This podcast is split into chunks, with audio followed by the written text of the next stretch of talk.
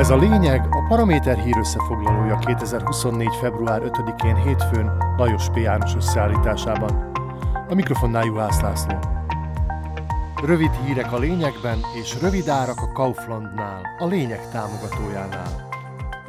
Martina Simkovicsová kulturális miniszter hallgat, pedig csak nem 190 ezer ember követeli lemondását. Többen szeretnék őt távozni látni a kulturális minisztériumból, mint ahányan az SNS-re szavaztak a szeptemberi választáson. Ennél is súlyosabb érv azonban a távozása mellett az, hogy a lemondatására kiírt petíciót gyakorlatilag a szlovákiai kultúra színejava kezdeményezte.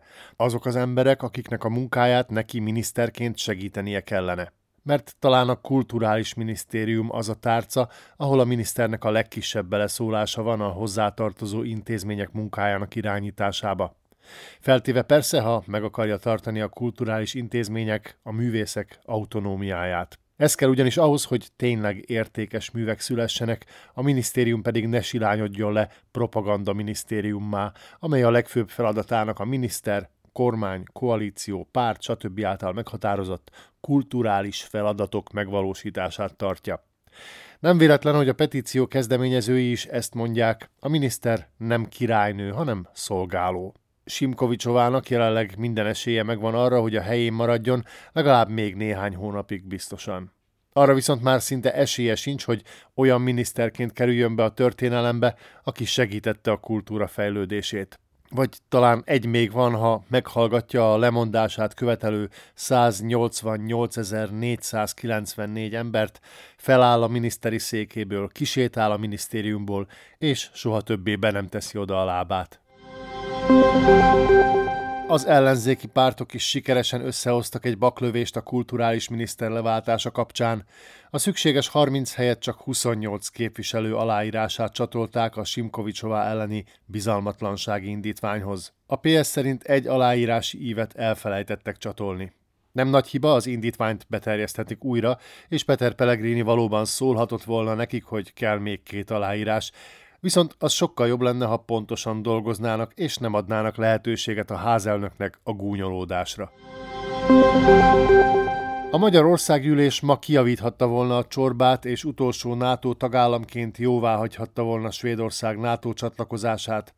Igaz, a parlament rendkívüli ülését az ellenzék hívta össze, ezért a Fidesz-KDNP képviselői el sem mentek rá. A magyar kormány és a parlament a bizalom hiányára hivatkozik, ezért Orbán Viktor még tárgyalna a svéd kormányfővel. A baj csak az, hogy ezt a bizalmat nem a svéd, hanem a magyar kormány játszotta el, és nem a svéd kormányfőnek, hanem a magyarnak kellene könyörögnie egy újabb esélyért. Attól a svédeknek nem kell tartani, hogy a magyar parlament fogja megakadályozni a belépésüket a NATO-ba, a magyar kormányfőnek viszont egyre jobban kell majd pedáloznia azért, hogy legalább a minimális bizalmat fent tudja tartani úgy a NATO-ban, mint az Európai Unióban. Ellenkező esetben egyre gyakrabban számíthat arra, hogy kiküldik kávézni, amíg a többiek döntenek.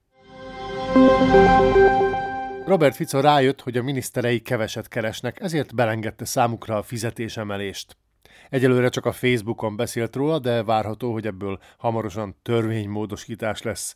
A baj csak az, hogy ehhez szükség lenne az ellenzék támogatására is, mivel a miniszteri fizetések befagyasztása az adósságféknek köszönhető, ami alkotmányos törvény, vagyis 90 szavazat kell a módosításához. Egyszerű a képlet, ha túl magas az államadóság, akkor a miniszterekre se kölcsön nagyon sokat az állam. A Fico kormány az idei költségvetés elfogadásakor mindent megtett azért, hogy az államadóság ne csökkenjen, hanem emelkedjen. Nem volt olyan populista javaslat, amit ne szavaztak volna meg. Persze az államadóság csökkentéséhez spórolni kellene, ami nem túlságosan népszerű lépés, és a Smernek sohasem ment. Az ellenzéknek viszont ez egy kényelmes helyzet. Ha egységesen lépnek fel, nem csak a népszerűségüket növelhetik, hanem érdemi engedményeket is kicsikarhatnak a koalícióból. Ez volt a lényeg 2024. február 5-én hétfőn Lajos P. János összeállításában. Kommentált hírösszefoglalóval holnap este is jelentkezünk a Paraméteren, podcastjainkat pedig a Paramédia rovadban találják, illetve a Spotify, az Apple Podcasts, a Google Podcasts és a Podbean platformjain.